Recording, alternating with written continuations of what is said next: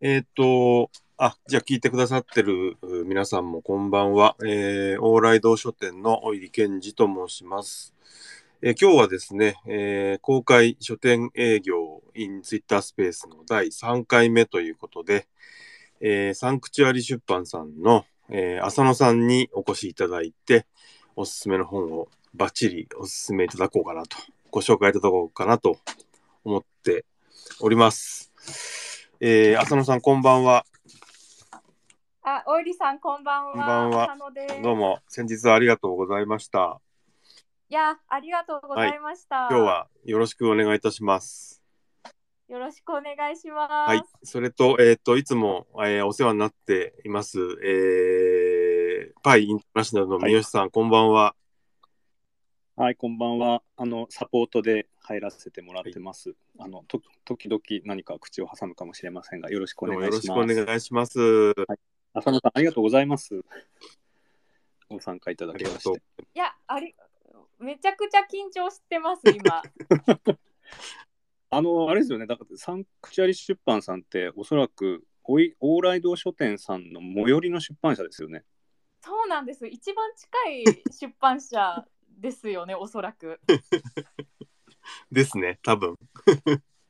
そうですよね。徒歩 3, 3分もしなく行けます。あのーえっ、と、往来堂書店は、あの、文京区の千駄木っていうところにありますけれども、えっと、サンクチュアリ出版さんは最初からそこではないですよね。そうですね。ええっと、実は私、サンクチュアリ出版入社したのが今年の1月になるんですけど、うんうん。1月の時はもうすでにあそ千駄木にいたんですけどその前は四谷にいたりしましたそうです。四谷ですか。なるはい、ほど。四谷もね、いくつか出版社ありますもんね。そうそうですねなんかご近所には結構いろんな版元さんがいらっしゃったみたいです昔は。なるほど。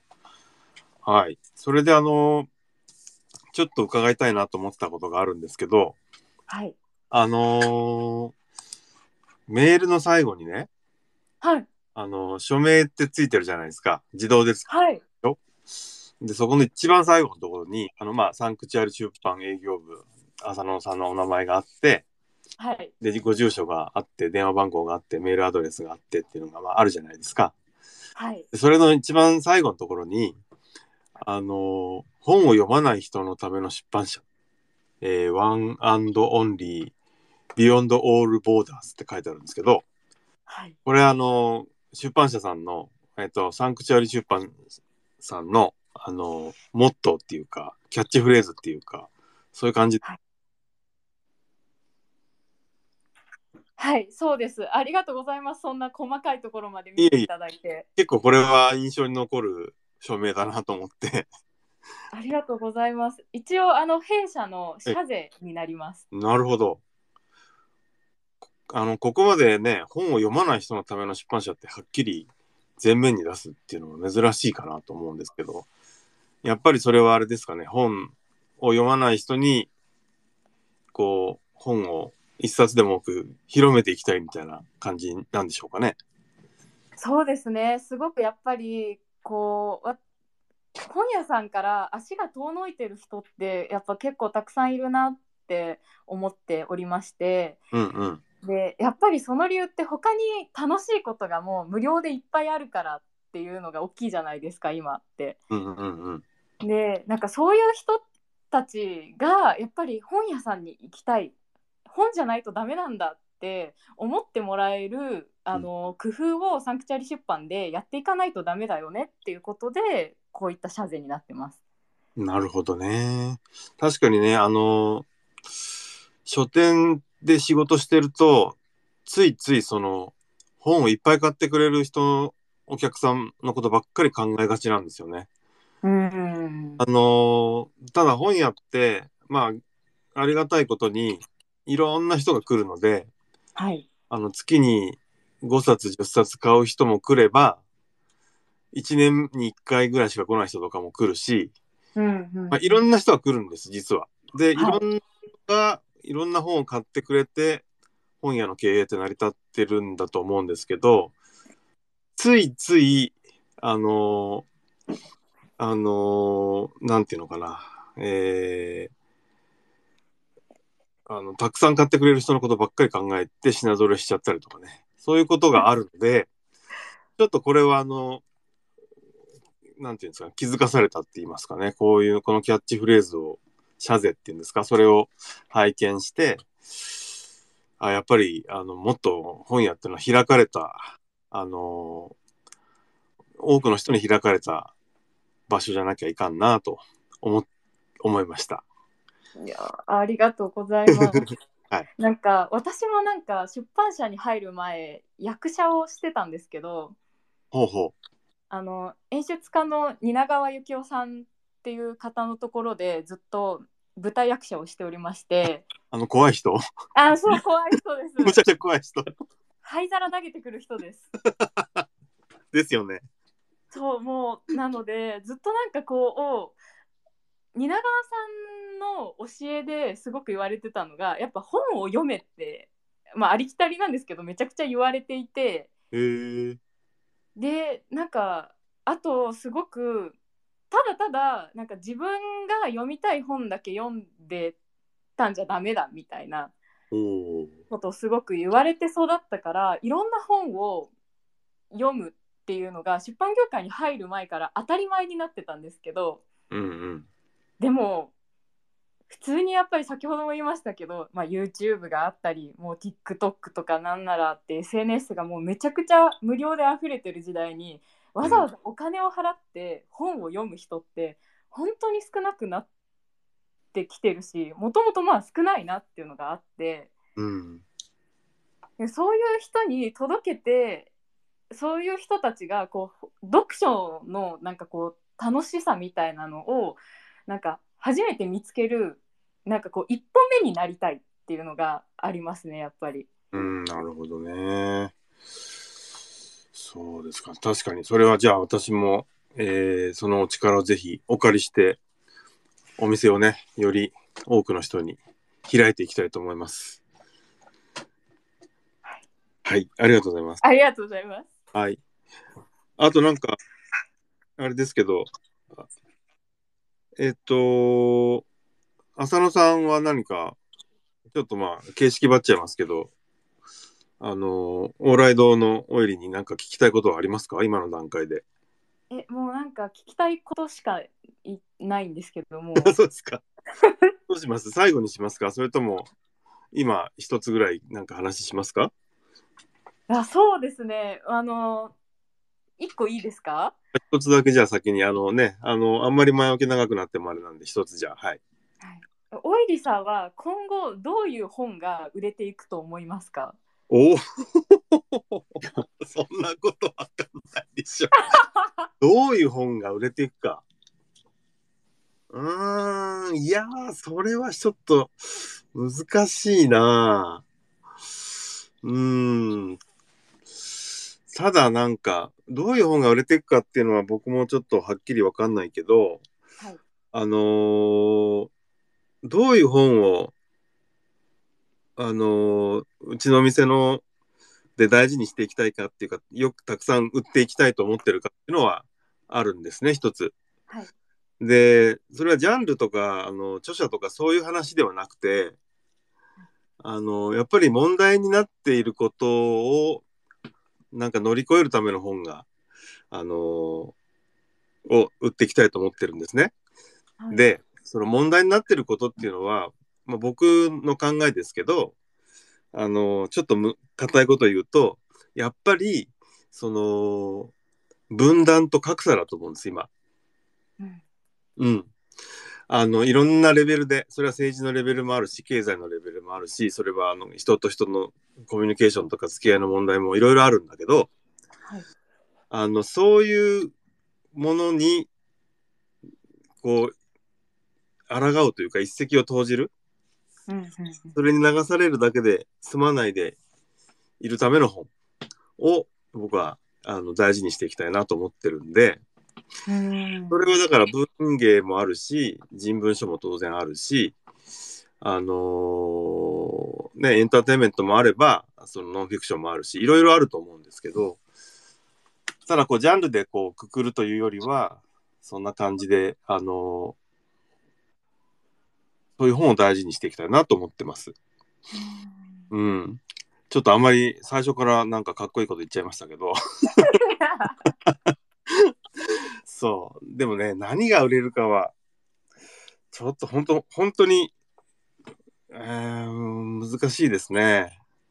いや難しいですよね。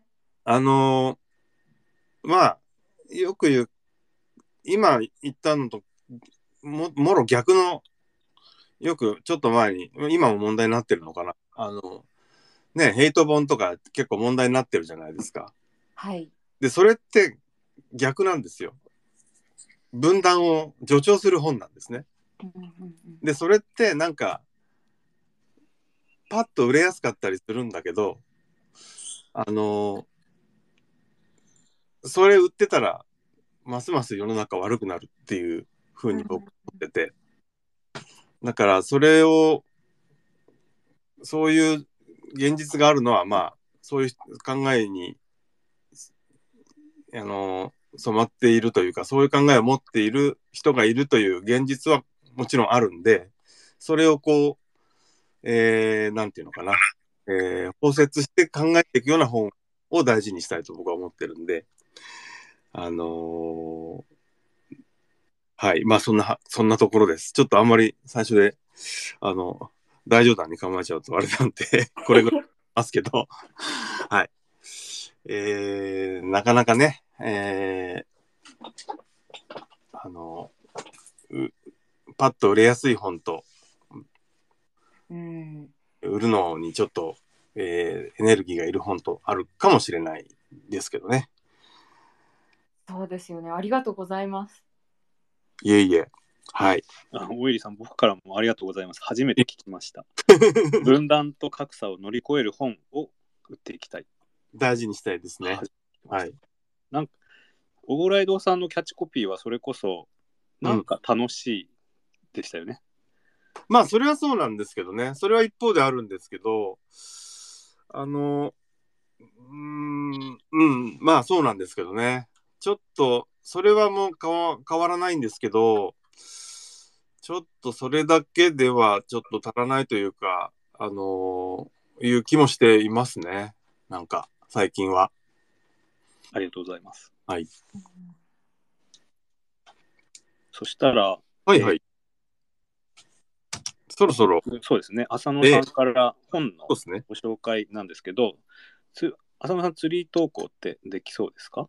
はい。えっ、と、じゃあ、ちょっと今からご案内しようと思っている本の紹介をちょっとツリー投稿ししますね、一旦。そうですね、これ聞いていただいている皆さん、えーっと、スマホの右下に、えー吹き出しボタンがあると思うんですけど、それが紫に光ってるかと思うんですが、それをクリックすると、これから紹介する本が、えー書影なんかが見られるんじゃないかなと思います。で、あの、これ、えーっと、後ほど録音して、えーまあ、Spotify なんかにもアップしたりするので、まあ、なるなるべくその見見えない方にもですね、わかるご説明をしていただきたいと思います。よろしくお願いします。ははい。えっ、と、今ちょっとツリー投稿させていただきました。ちょっと URL になっちゃうんですけれども、ちょっとその先飛んでいただくと、絶対に開けちゃダメ、ラリーのクリスマスという商品が出てくると思います。で、もう一個だけちょっと合わせて、これがシリーズものになるので、もう一個だけお送りしますね。で、もう一個送った URL に、絶対に押しちゃダメという商品が出るようになっております。なるべくあの皆様、音声だけで楽しんでいただけるように、なんか説明もしていければなと思っております。はい。という感じで、えっと、ご紹介させていただきたいのが、絶対に押しちゃダメシリーズの通常の定番になっております、押しちゃダメというタイトルの絵本と、そのクリスマスバージョンになります。絶対に開けちゃダメラリーのクリスマスというクリスマスの絵本、この2作をご提案させていただきたく思っております。はい。はい、えー、とこちらなんですけれどもあの読み聞かせの絵本になります。で絶対に押しちゃダメという、えー、とかなりもうベストセラーになっておりましてシリーズ累計90万部を突破させていただいております。うんでこちらの書籍なんですけれどもあの参加型の絵本でこの「押しちゃダメ」っていう方なんですけどまずあの本の表紙に赤いボタンがこう一つ書いてあってそれでこの本を読む時のルールっていうのがこうパカッとめくっていただいた1ページ目にあってこのボタン絶対押しちゃダメだよっていう風なルール説明がまずあって物語が始まっていくっていう感じなんですけれども実際に押しちゃダメって言ってくるんですけれども2ページ目からもういきなりこの登場人物のモンスターラリーっていうモンスターが出てくるんですけどこのラリーがもういきなりこのボタンちょっと押しちゃいなよみたいな感じで誘惑をしてくるんですね。うんで気がつけば押してしまってそしたらまあ大変なハプニングが起きてそのハプニングを収めるためにボタンを押すっていう行動だけじゃなくて本を振るだったりとか本のページをこするというような仕掛けがありましてそれをまあお子さんに実際体験していただいて最終的にはハプニングが丸く収まるというような作品になっております。で絶対に押しちゃダメの方は基本的にボタンを押しちゃダメ。でクリスマスバージョンの開けちゃダメラリーのクリスマスの方はプレゼントを開けちゃダメっていう感じで進んでいって最初はダメっていうものがやっちゃってハプニングが起きてそれを収めるために子どもたちが奮闘して丸く収まってよかったねっていうような感じの構成は変わりなく全シリーズこの構成で成り立っております。でこの本すごくやっぱ参加型ですごく盛り上がる本なのでちょっと寝る前に読み聞かせをしたいってお子さんあの親御さんにはあまりおすすめしてなくて、日中のやっぱこうみんなで楽しくとか盛り上がりたいみたいな時にやっぱ読み聞かせしていただけるとありがたいなと思ってます。で対象年齢が2歳から6歳向けになっておりまして基本的に言葉がひらがなと一部カタカナの仕様になりますので4歳5歳ぐらいになったらもう一人で読めるので、まあ、ご兄弟とかあのお友達同士で子供たち同士だけでこう楽しんで仲良くなるきっかけになるような一冊に仕上がっております。でやっぱクリスマスの時期にちょっとこのクリスマスバージョンと定番の2銘柄を2面展開とかで置いていただけるとありがたいなと思っております。なるほど。はいはい。いやー、僕これ、しこの本、タイトルは知ってたんですけど、そんなにいろいろ、その押す、ボタンがついてるだけじゃないんですね。いろいろな行動を促す仕掛けが、こうされている本なんですね。そうなんです。知りませんでした？すいません。いや、結構これ、えっと、もうな何年？5, 5年以上前から売ってる本なのかな？そうですね。一番最初のものが2017年に出たものになります。5年ぐらいですかね。そうですね。うーん。それで90万まで、まあシリーズでいってるってことですか？すごいですね。はい、シリーズで言っております。でちょっとだけちょっと提案させていただきたいのがあって、今あの釣り形式でちょっと送ったんですけど、うん。うんあのうんうん。今写真送ったんですけど、見れるかな？来てる？むむ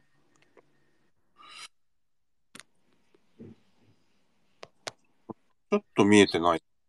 本当ですか？うん。あの、吹き出しボタンを押すと見えますよ。見えますか？うん、これ、ポップですかね？そうです。ちょっとポップ、オーライドさん限定ポップ。あ、見えた見えた。あ、失礼しました。えーっと、パックスうん、パックス来ちゃった。えーっと、あ、あ、これポップですね。そうです。ちょっとオーライドさん限定ポップを作ってみました。ああ、なるほど。ありがとうございます。ライド書店の良い子のみんな、このボタン絶対に押しちゃダメだよって書いてあるんですね。うんモンスターがこうボタンの上で吹き出しでそうやって喋ってる絵ですけど、押しちゃダメって言われたらもう押したくなっちゃいますよね。そうですよね。ダメって言われるとやりたくなるっていう。はい。いや、ほんとこれすごいなと思った。すいません、横から。あの、仕掛けもないのに、こう仕掛け本のごとく、こう、相手に行動を促したり、その、まあ、なんかこう、インタラクティブな、あの、動きが作れてるっていうのが、すごい発明品だなと思ってびっ、すごいなって思って見てました。ありがとうございます。あ、これはもう全然あれなんですね。あの、い仕掛けがあるわけじゃない。ないんですよ。印刷なんですね、普通そうの。なんですよ。へえここが画期的。あ、そうなのか。そう。へえそうだからこうボタンを押すんですけど別に本当に押せるわけじゃなくて、本当に押せるわけ触るっていう感じ。あ、そうなんですね。うん。なるほど、なるほど。わかりました。で、えっと、定番のものと、えー、クリスマスバージョンの、その、開けちゃダメ。開けるのは、どういうふうに表現してるんですか、これ？開けるのは最ページを初のうん。をリボンを引っ張ってみようよみたいな誘惑から始まります。おー。で実際にまあリボンを引っ張っちゃったらもう箱だねってなってじゃあ次箱開けてみようみたいなうーん。感じになって、開けちゃったらちょっとハプニングが起きるみたいな感じですね。あ、なるほど。うーん。なるほど。え、これはあれですか？あの、えまあ、一人でも読めるし、読み、読み、読んであげることもできるっていうことですよね。そうですねそ。でも何、何人かで楽しむっていうものでもない。いや、えーっと、ぜひこう何人かで楽しんでいただきたいですね。一人でこう、黙々と読む本というよりかは、こあ、そうなんだ。うん、何人かでみんなでギャハハハ言いながら、ーんこれ一人で読む本じゃないですね、確かに。あ、そうなのね。あの、だから、まあ、お父さんお母さんとかでもいいですけど、うん。押し押しちゃダメだよ。押しちゃダメだよ。ああ、なんで押しちゃうのって言って次のページ開くわけですよ。あ、そうなんだ。押しちゃったのって。うーん。なるほどね。それはまあなんかいいですね。家族のだ。からそう読み手のすごいあの行動する余白がたくさんあって読み手によっていろんなこう、はあのは発音の仕方とかもあってうーん。だから、うん、何度も楽しめる感じですね。そうです。あと、あの購入者特典でうん、これ本に絵本に全部挟み込まれてるんですけれども、まあ、読み聞かせの時間が取れないあの親御さん用に読み聞かせ動画がダウンロードできるようにもなっております。ええそれはまた親切な。うん。わかりました。じゃあちょっと、これ実は置いたことなかったみたいなんです。調べ、今調べたら。なので、えー、注文いたします、これは。ありがとうございます。えええっと、半径はそんな大きい本じゃないんですよね、これ。えっと、英語の変形みたいな感じかな、大体。そうですね。えっ、と横がえっ、と18センチぐらいで、18センチというと、縦が16センチ。ああ、じゃあ、B、英語じゃない、B6 変形ぐらいだな。なるほど、なるほど。はいはいはい。まあ、じゃあ、えっと、うちも小さい店なんで、とりあえずこれは、えーっと、うんと、これは、えっと、えーっと、新刊なんですか？いや新刊じゃないです。期間になります。クリスマスの方も期間なんですね。はい。そうか。じゃあ、注文したらもう即搬入ってことですね。もちろんできますし、ええクリスマスの12月合わせとかでも大丈夫です。あー、でもまあ、ね、あの、もうぼちぼちクリスマスの本入ってきてるからね。まだ展開はしてないですけど。そんなに待たなくてもいいか。なるほど。で、値段が、え値段が、値段が、えーちょっと待ってくださいねええー980円プラス税になります。980はい。はい。じゃあ、えーっと、各3注文します。ありがとうございます。いえいえ、よろしくお願いします。ありがとうございます。番宣は後ほど。はい。はい。搬入日も後ほどで。はい。え、これちょっとポップ作ったんで、明日あ届けに行っていいですか？はい、お願いします。ありがとうございます。はい明日行きます。はい。えーっと、これはもう次に行っていいんですかね？はい、どうぞ。どんどん。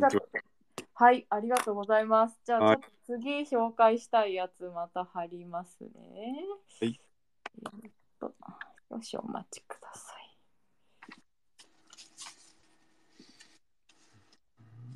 と次もちょっと URL で、えーっと、犬が伝えたかったことという書籍ご紹介させてください。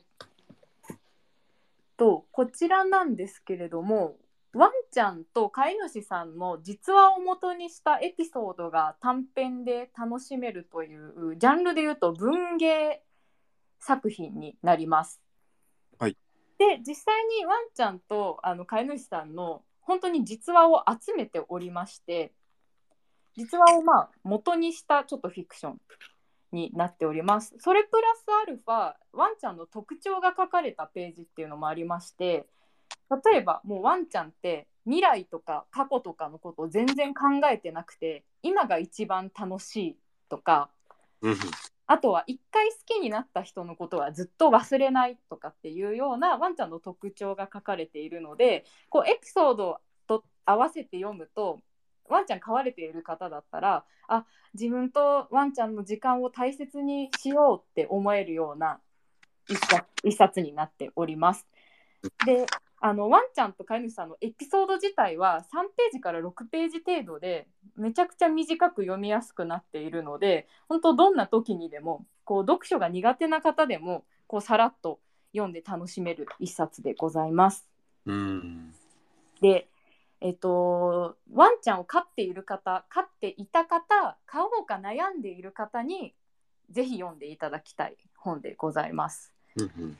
で、えっと多店舗のちょっと実績なんですけどちょっとこの場で書店様名はお出しすることができないんですけれどもはい埼玉県の、えっと、埼京線沿いにある書店さんでちょっと写真をお送りしますね。こういった感じの展開をして実際に何冊売れましたみたいなのをちょっとお送りします。はい。うんとはい、えっ、と今投稿にお送りさせていただきました。見れるかな？はい。こんな感じで、あの、これ段ボールで作られた販売台なんですけれども、うん。販売台とこのちっちゃい犬のオブジェと本のこの展開で1ヶ月に30冊売れたという実績があります。うん。で実際には他の書店さんでもこの展開で、えー、と1年間で360冊売れましたとかっていう感じで長いスパンでずっと置いてくださっているお店もあります。うんで、えー、とただちょっと往来堂さんでこの段ボールで場所を取るのはちょっとさすがに申し訳なさすぎるのでうん。ご提案なんですけど、うんこのちっちゃい犬のワンちゃんオブジェと本の展開とかしていただけないかなと思っておりましてああ、はいはい。ああ、左の手前にある、なんか、芝生の上にある、ブルドッグなんですか、これは。はい。なるほどね。うんと、うん、これを平台でってこと？はいなるほど。うん。そうか。うち、あーどうしようかな。犬の、犬の棚があるんですけど、はい。うち今平台がないとこなんですよね。犬の、犬と猫の棚が。なるほど、なるほど。うん。いまあ、犬と猫で一段は取ってあるんですけど、逆に言うと。はい。うーん、そうか。なるほどね。なんか私もワンちゃん飼っていてほうほめちゃくちゃ犬好きなんですけどやっぱりこの犬のオブジェが1個あるかないかでかなり違うなって思ってまして、やっぱ目につくんですよね好きだと、う。まあそうだろうね。うーん。そう、今ね、ちょっと置き場所を考えています。要するに、書店のた注文する側って、ああいう風に置けば大丈夫かなとか、あの本とあの本のところに置けば、えー結構ハマるかなとかし、あの、売れそうかなとかっていうのが、まあ、イメージできるとすぐこう注文できるもんなんですけど、今ちょっとそれをね、考えています。えー、そうね。まあ、あんまりだから平台がないから、犬の本のコーナーには。はいそちらと特に連続して展開するってことでなくてもいいってことですね。はいうんうんうん。わかりました。えっ、と、そうするとこれは何？えっ、と、一面積んで、はいあ隣にこのワンちゃんを置いてみればっていうことですね。お願いしますなるほど、なるほど。えー、わかりました。うん。これも結構昔の本なんですかね。そうですね。こちらの本が、えっ、とこそうですね。2017年にあやっぱこれも2017年。もうずっと売れてるんだ。そうですね。ずっと売れてます、うん。まあ確かに伺ってるとね、その、えーいろんな人に、あの、なんていうのかな、アプローチできるというか、飼っていた人、飼っている人、飼いたいと思ってる人って結構な、あれですもんね。うんそうですね結構窓口が広い本になり広いですよね。へえわかりました。じゃあ、これは、これが、これ B6 かな ?B6、これが白くになります。B6。確かに。うーん。僕も犬欲しいんですよね。買いましょう。いやいや、いや、そういや犬欲しいんですけどね。まあ今、うちは猫がいますんで。猫もいいですね。ちなみに猫版はないんですか？この本は。予定は。いやー、ちょっと今ないんですけどな、すごいやっぱり読書はが読読者はがきですごい来ますね、猫バージョンも作ってほしいみたいな。まあね、ただまあ犬の方がかんなんとなくこう感情が伝わりやすいのかな。猫も感情ありますけど、うん。いろいろ表現がね、結構、あの、はっきりしてるもんね。そうですね、すごい可愛いですよね。うん。なるほどね。まあでもちょっと読んでみみたいなとは思いますね。わかりました。うーん。はい。じゃあ、置けそうなんで5冊頼みます。ありがとうございます。じゃあ、5冊で悪いですけど、えっと、オブジェを貸していただければと思います。オブジェじゃあ明日持っていきます。お願いします。えー、と、はいではでは次ですね。はいはい。えー、と次の本もちょっと返信をする形でツイートさせていただきます。いったかな？はい、えー次の本が「大人女子の不調をなくす体にいいこと大全」という一冊でございます。うんはい、えーこちらがですね女性向けの今すぐできる健康のコツが詰まった一冊となっております。ですごいこれ私個人的にめちゃくちゃ言いたいんですけど、うん。あの20代後半頃から原因不明の不調がすごく多くなりました。うん。なんかなんかだるいとかなんか朝起きれないとかっていうだけど病院に行くほどでもないし薬ほ飲むほどでもないなみたいなのがすごく多くてうん。なんかそういうのってやっぱとりあえず放置しちゃう方多いと思うんですけど、うん。そんな方にぜひ手に取っていただきたい一冊になっております。うんでこの本に書いてあることが基本、えーと、体の治癒力を高めるには体を温めることバランスのいい食事体の滞りを流すこと心の滞りを流すことっていうこの4つが大事で、まあ、このうちの1つでもバランスが崩れると不調が起きるよということを言っておりましてなので本の構成がこの4つのカテゴリー別にあの紹介を健康方法が紹介されております。でこの本がすごくいいところがこのカテゴリー別のにプラスアルファでなんか結局健康にいいことってなんか例えばどうせストレッチでしょとかなんか生活習慣のバランスでしょとかって思うんですけど実際にじゃあ具体的に何から始めていいのかわからない人に向けて10個とりあえずわからん人はこれやってっていうコンテンツが最初に書かれています。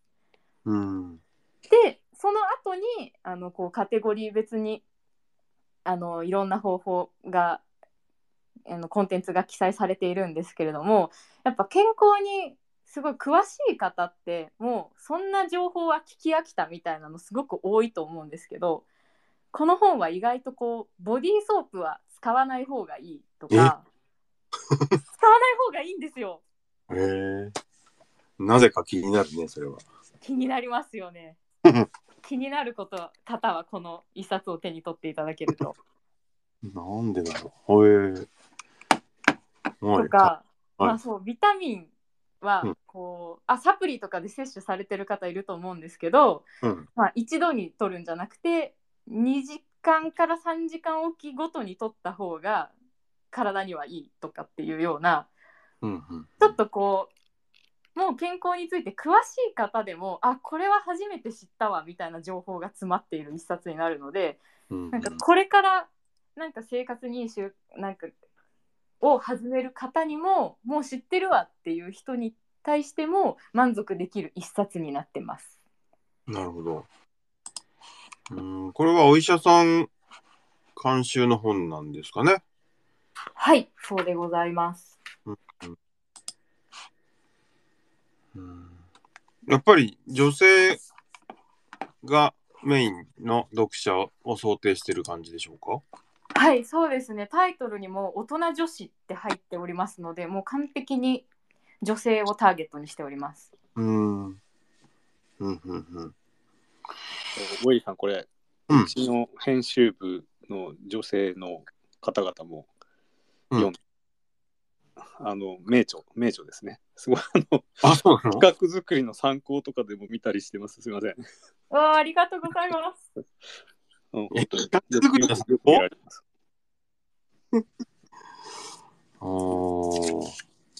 やっぱりなんかあれなんですね。その使う人のまあ本まああえて今使うって言っちゃいましたけどそのこう端から順に読んでいくっていうよりは、うん、あのー、なんかこうとっつきやすいこの引っかかりをいろいろ工夫して、まあ、章だ章立てだったりその10個そのピックアップしたりだったりっていうそのその表現の方法が結構工夫されてそれがさっきのその、まあ、読者の、えー、間口を広げるのに役立ってるっていう感じなんですかね。この、だいぶ販売を重ねてるっていうのはね。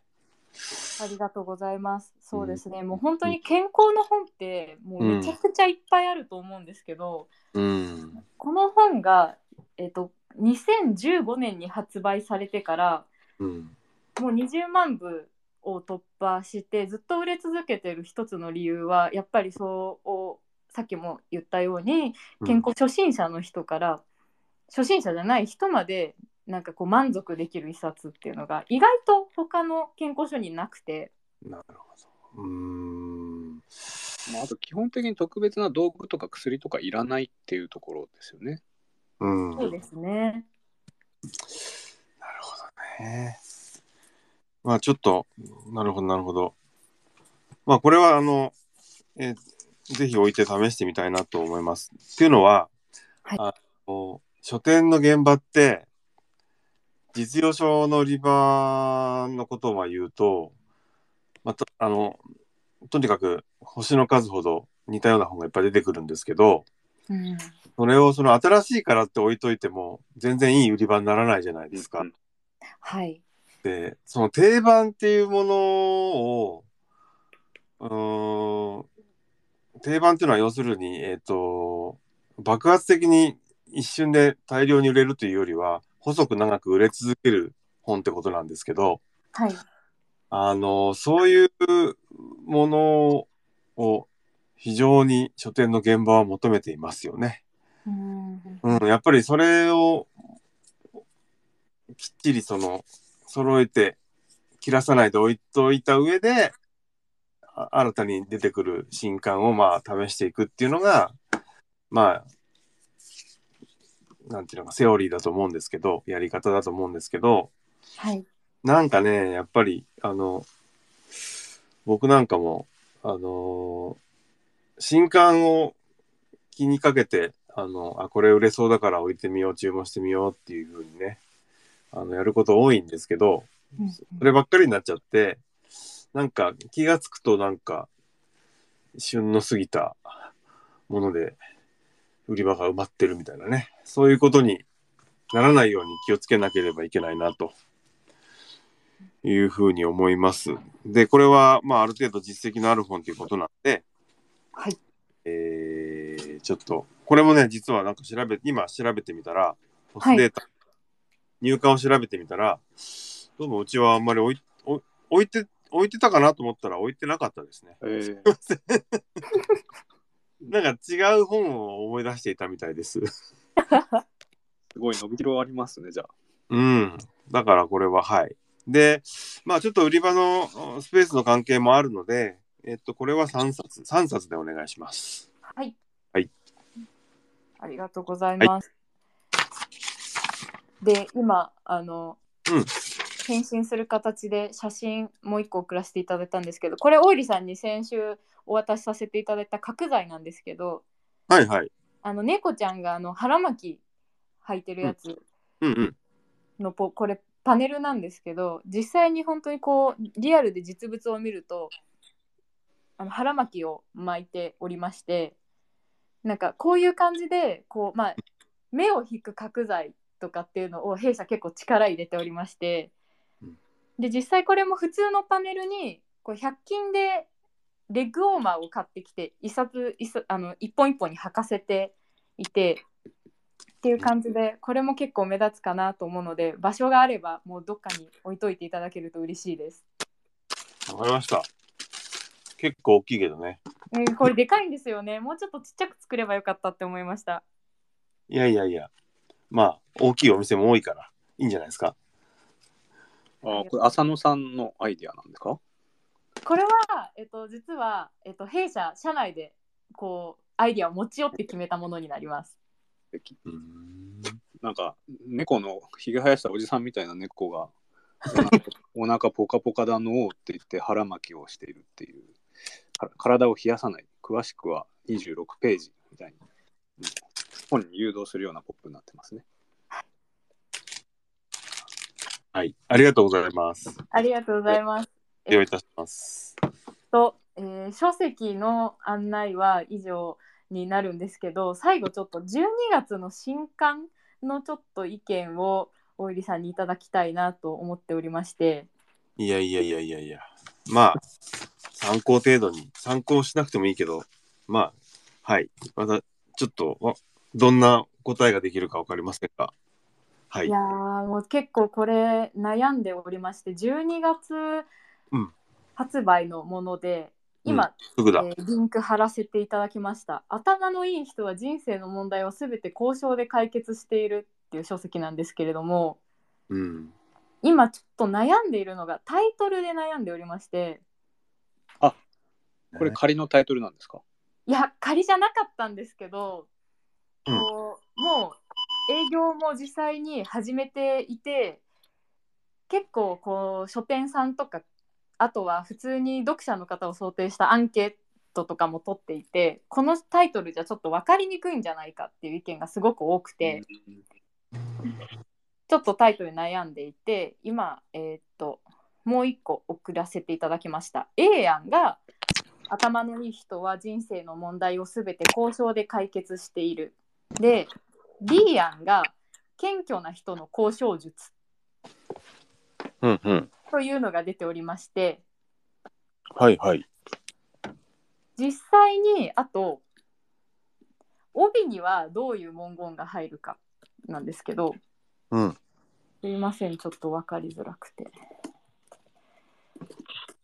帯には頭のいい人は、えー謙謙虚さを演じている大東京大学大学院の交渉学相手を立てながら自分の主張を全部抑える技術50っていう感じのものが入れようと思っていてタイトルを悩んでいるという感じになります。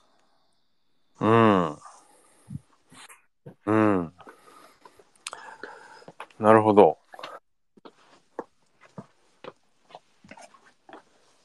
なるほど。解決、交渉で、うーん、どうなんですかね。謙虚、謙虚なんですか？謙虚なの？やっぱそこ引っかかりますよね。謙虚なのかなってちょっと僕思っちゃったけど。うんうんうん、そうですよね。うんうん。謙虚って何でしょうね。そもそも。よくわかんない。うん。そうなんですよね。なんかこう弊社としては、その謙虚な人って、例えば交渉の場面でも最後の一押しができないとかっていう悩みを持っている人が多いんじゃないかなっていうことで謙虚な、あのっていうワードを入れ謙虚っていうワードを入れてるんですけどうんうん。でもやっぱ弊社の中でも謙虚なひなん伝わらないね謙虚っていう風にちょっと出ていたんでなんかオリさんにもあやっぱそこだよなって思いました。うーん。ちょっと、うーん。交渉、交渉、東大の交渉学ってなんだろこの著者の先生があの犬塚さんっていう方なんですけれども東大の大学院で交渉学を、えー大学院で勉強されていて、えでそれを卒業してご自身で、まあ、こう会社とか立ち上げる時にいろんな場面で交渉する場面があってそこでまあ身につけてきたと交渉術っていう感じ。まあ、東京大学で勉強されていたということになります。交渉学ってどういうあ学問なんだろうね。そうなのか。ちょっとわかんないな。へえ。うーん。まあ。そうか。難しいな。いやこれ新しいですね、タイトル決めるの。そうですね。なんか、ちょっと、そう、く口出しちゃって本当申し訳ないんですけど、うん。なんか、その、自分ごとになるタイトルっていうのを考えたときに、うん。自分は別に頭のいい人でもないし、まあ、謙虚な人でもないなーって思ったりして、うんまあだから自分ごとのタイトルにするには、なんかもう人生の問題を全て交渉で解決できるぐらいでもいいんじゃないかななんて思う。うん、なるほど、なるほど。すみません、一意見として。すみません。ああ頭のいい人って限定しないってことね。そうそうそう。ああ。なるほど、なるほど。あとはどういう問題を交渉で解決するのかなっていうのも、なんか分かるといいなと思いました。うん一応なんかコンテンツとしてはこうビジネスの場で何かを決めるっていうことももちろんなんですけど例えば普通にあの恋愛とか結婚とか子育ての場だったりとかあと就職とか就活の場でも使える交渉術っていうのを集めた一冊にはなっております。いいですね。じゃあもう就職でも恋愛でも交渉で解決できるぐらいの帯が。なんかちょっと読みたくなりました。ああなるほど。えーって新しいと思いましたね。交渉で解決するんだと思って。うんあじゃあさそれを帯に入れるのもありですよね。どう思います、大井さん？まあなんかその、そうですね、そもそも交渉だと思ってなななない状態で臨んでいて、あのうまくいってないっていうことがあると思うんだよな。はい。うん、だから、その交渉術っていう一つの側、なん、なんでしょう。一種の技術みたいなものを、その日常のコミュニケーションに、の必要な場面で、あの、持ち込むっていう、こう、意識を、意識づけをさせるっていうこための本だと思うんですけど、はい。まあそこが結構新しいというか、その新しくはないのかもしれないけど、まあ普段そういう考え方をしていない人にとっては新鮮ですよね。その普段からそういうなんか考え方とか、あの人との付き合い方が身についてる人もいる、自然とできてる人もいるだろうけど、うんなんかあのそうじゃなくて、なんかね、常に説得モードだったり、お願いモードだったり、あの、いろんな人がいるんで、うん。そこ、まあ、か交渉っていう、その、なんか、一種の技術というか、あの、スキルみたいなものを、意識してる人がそんなに多くない。まあ、だからこんだけ幅広い日常的な場面で、お全部考えたらそんなには多くないうんでしょうね。だからこそ、まあ、読者は多いってことなんでしょうけど、はい。うん。なるほど。うーん。そうね。まあ、頭のいい人はっていうふうについてると、確かに、ちょっと、あの、えー一部のすごく容量のいい人に、のやり方をちょっと盗んでやれみたいな感じはするよね。うん、そうですよね。うんうんうん。もうちょっと、あの、幅広い内容を含まれている、内容が含まれているんであれば、うん、確かに三好さんが言うように、うんうんうん限定はしない方がいいのかもしれないですけど、ただ謙虚っていうのはやっぱちょっと、直接、うーん、なんか別の要素が入ってくるなって感じはしますね。なんか。うんうん。でも、そう、交渉には謙謙虚さっていうのが必須になってるってことなのかな。ちょっとそこがよくわからないんですよね。そうですね。なんかこの著者さんは、こう、やっぱ揉めない、論破しない。で、うんうん。いつの間にか、こう、相手が味方になっているうんうんうん。っていう術で交渉を丸く収めてきたっていうところがあるんで、うんこう、無理をしなくてもというか、うんうん。こう自分からガツガツいかなくてもテクニックさえあれば交渉はうまくいくんだよみたいなことの言葉の置き換えを謙虚っていう言葉でしてたんですけどうん。まあ、ちょっと私がが謙虚、謙虚さっていうのが何なのかよく分かってないせいもありますけど、そこがちょっと、あの、すんなり言い換えになんか、うんが受け取れなかった感じはありますね。正直。ありがとうございます。うんなんか、これ新しいですね。なんかこれ、リスナーの方にどっちがいいですかなんて、今日挙手でアンケート取るとかもできますね。まあまあ今回じゃなくてもいいですけど。うんうん うん。まあ、うんと、それ以上は私もあんまり答えられないかな。どうだろいやありがとうございます。すっごい参考になりました。う。いやいやいやいやいやいや、はい。ありがとうございます。ちょっいえと最終的なタイトルとええ表紙のデザインとかが決まったらまたちゃんとこれになりましたっていうご報告させていただきます。はい。よろしくお願いだからはい聞いてる、聞いてる皆さんは、だから本になった時に、最終的なタイトルがどうなったかお楽しみにってことですね。そうですね。12月の、えー、と7日発売予定です。12月7日。はい。ありがとうございます。ということで、がはい私からのご案内は以上でございます。はい、ありがとうございます。そしたら、えーっと、はいはい。ああと、それと、もう一ってなんか、あの、なんか聞きたいことがあるんじゃ、なんか、ありませんでしたっけ？はい、あの、こういう営業は嫌だ なんかこういう営業をしてほしいっていうのをお聞きしたいです。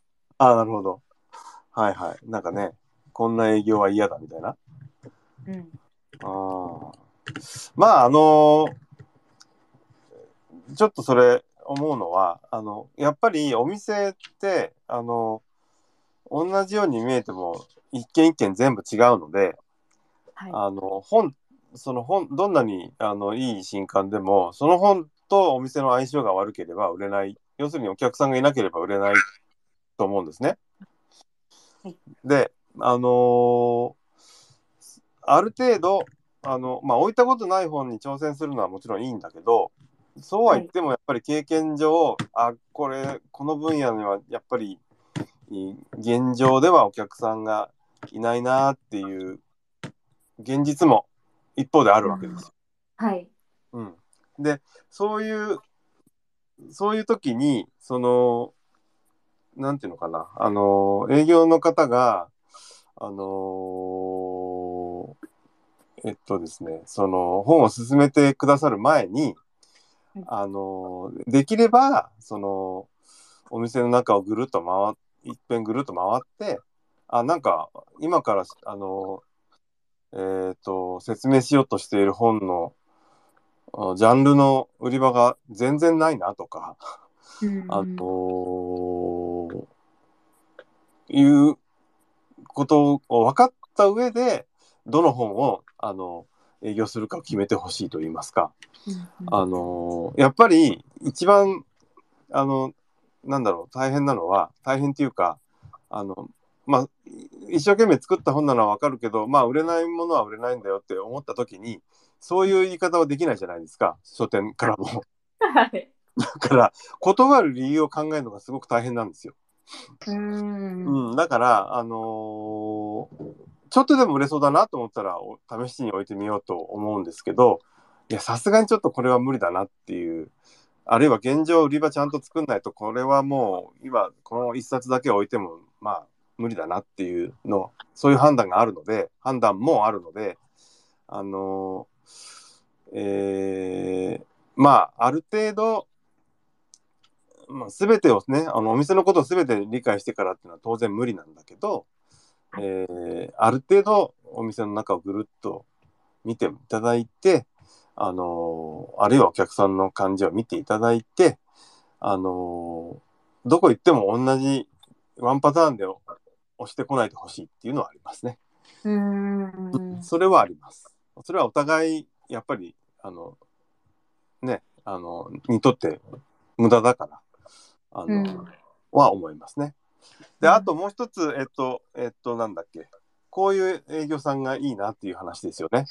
はい、それそれはあのちょっと欲張りな話なんですけどあのももちろん売れ自分の店で売れそうな本をたくさん紹介してくださる営業さんが一番ありがたいんですけどそれにププラスして何かあの直接あの、えーあの自分の出版社と関係商品と関係ないなんか面白いお話を聞かせてくれる人が嬉しいです。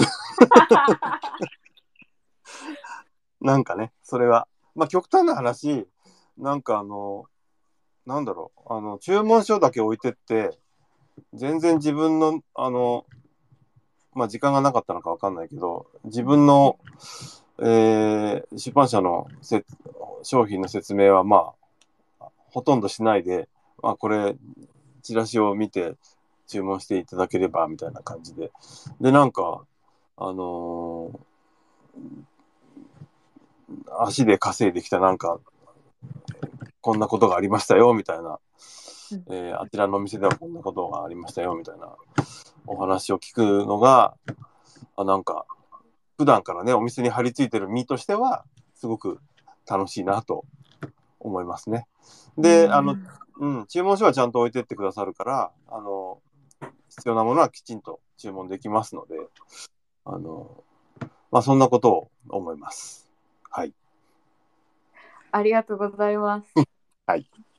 なんか難しいですね。すごい営業としては多分他の版元の営業さんも絶対思われてると思うんですけど、うんやっぱりすごい書店員さんたちお忙しいだろうなと思って、うんうん。なんか気を使ってあんまり話さないみたいなことも多分あると思うんですよね。うんうんうんうんうん。まあ、今ね。うん、空気空気を見つつうまいことやるしかないなって今思いました。でもな、そうね。忙しいっていうのもさ、そうですね。まあ本当に忙しい時は、本当にお話伺えないんですけど、はい。うーん。まあ、まあでもなんかおはお話が面白い人だったら多少忙しくても伺いますよね、それは。まあ、あ最初はー大変かもしれないけど、最初は大変かもしれないけどね。う んまあぼ僕はそうですね。あの、なんか、やっぱりお話伺うのは楽しいので、うんいろんな発見があるので、あのーあれですけど、ただなんか、あの、どこ行っても同じ順番で同じお話してんのかなっていうな感じだと、ちょっと、あんまり聞聞く気が起こらない。正直。なるほどいやなんか私すごい書店行く前とかこう新刊出るよっていう時にめちゃくちゃロープレをしてから臨むんですけどすごい。うん。なんかすごい練習しちゃってすごいどこでも同じ話してるかもって今めちゃくちゃ思いました。ああ、まあ、だからそれはいいんだけど、えっ、と、労や役割練習をした後に、うんえっ、と、お店によってこの部分は省くとかってすればいい。ありがとうございます。いやわかんないえ、あし明日なんかあの角材届けに行きますってポロポロ言ってる時にちょっと面白い話も考えていきます。いやいや、いいよ、そんな。そんな。あの、お自然に出ればいいだけだ。毎回じゃなくてもいいわけだから。なんかね、お近くなので、ぜひお気軽にはい伺ってお話ししていっていただければ、きっと面白い話になってくるんじゃないかなと思いますけどね。ありそうですね。がとうございます。頑張ります。ありがとうございます。いやいや、ありがとうございます。はい。あ、ちなみに今日ご注文の、えー、と本っていうのは何日、何曜日搬入とかってもう分かりますか？はい。えっ、と10月31日搬入になります。じゃあ来週の週末にはそうですね。されてるかなっていう感じですね。はい。3日が休みだけど、まあ大丈夫でしょう。はい。ぜひ、はいお聞きの皆さん、オーライド書店さんへお越しください。お待ちしております。お願いします。はい。じゃあ、あの、もう1時間お話しいただきすいません、おいさん。あの、いえいえ浅野さんも、あの、おいさんまだお店にいらっしゃるんですもんね。ファックスの音聞こえたってことは。あ、そうです、そうです。お疲れ様です。ありがとうございます。いえいえ。えあのーっと、ええ、そうですね。次回。ね、そうですね、こんな感じで、あの、今日は本当に浅野さん、ありがとうございます。いやありがとうございました。楽しかったです。ええ、あの、すごく、あの、緊準備も大変だったと思うんですけど、本当に、あの、あの、いい、あの、ご紹介を、あの、ありがとうございました。それで、えっと、同じような形で、あの、あの、次回ですね。え自分のあの会社の商品もぜひ、えー紹介してみたいという方がいらっしゃいましたら、えーお気軽にご連絡いただければ、あのースケジュールしていきたいと思いますので、ご連絡を往来堂の方に、えーいただければと。あるいは、あの、三好さんの方にいただければと。思ってお電話お電話でもツイッターの DM でも、はい、結構です。おります。それで、次回決まってんですよね？そうですね。えっ、と、が11月8日で、え火曜日21時ですね。えーはいエクスナレッジさん、今、こちらでリスナーとしても入ってらっしゃる、えーは伊藤さんとレナさんが、えーご登壇いただきます。はい。あ、手を振っていただき、ありがとうございます。はいで、さらに先が決まっていて、11月22日火曜日、えー、やっぱり21時に76社さんの清水さんが、あの、はいご参加いただく予定になってます。はい。はい。いやあのいやいや。まあ、これ、あの、聞いていただいてる、あの、リスナーの方に、えっ、と、えーこの後は、その、あの、ツイッター上でも、その、録音されたものが1ヶ月ほど聞けますけれども、えー今、その、ポッドキャストとして、えー Spotify だとか、Apple Podcast でも、えー過去の録音を聞けるような状態になってますので、えーぜひ、オーライド書店とか、公開書店営業とかで検索していただければ、あの、過去の回も見ることができます。ぜひ、そちらの方もお聞きいただければと思います。はい。はいありがとうございはい。ます。ありがとうございますはい本当遅くまで お疲れ様でした。お疲れ様でした。あ今日はこんなところですかね。そうですね。はい。はい。お聞きいただいた皆さんも本当にありがとうございました。はいえー。おいりさんも浅野さんもお疲れ様でした。ありがとうございました。どうもありがとうございました。ご視聴ありがとうございました。ありがとうございました。ありがとうございました。失礼いたします。失礼します。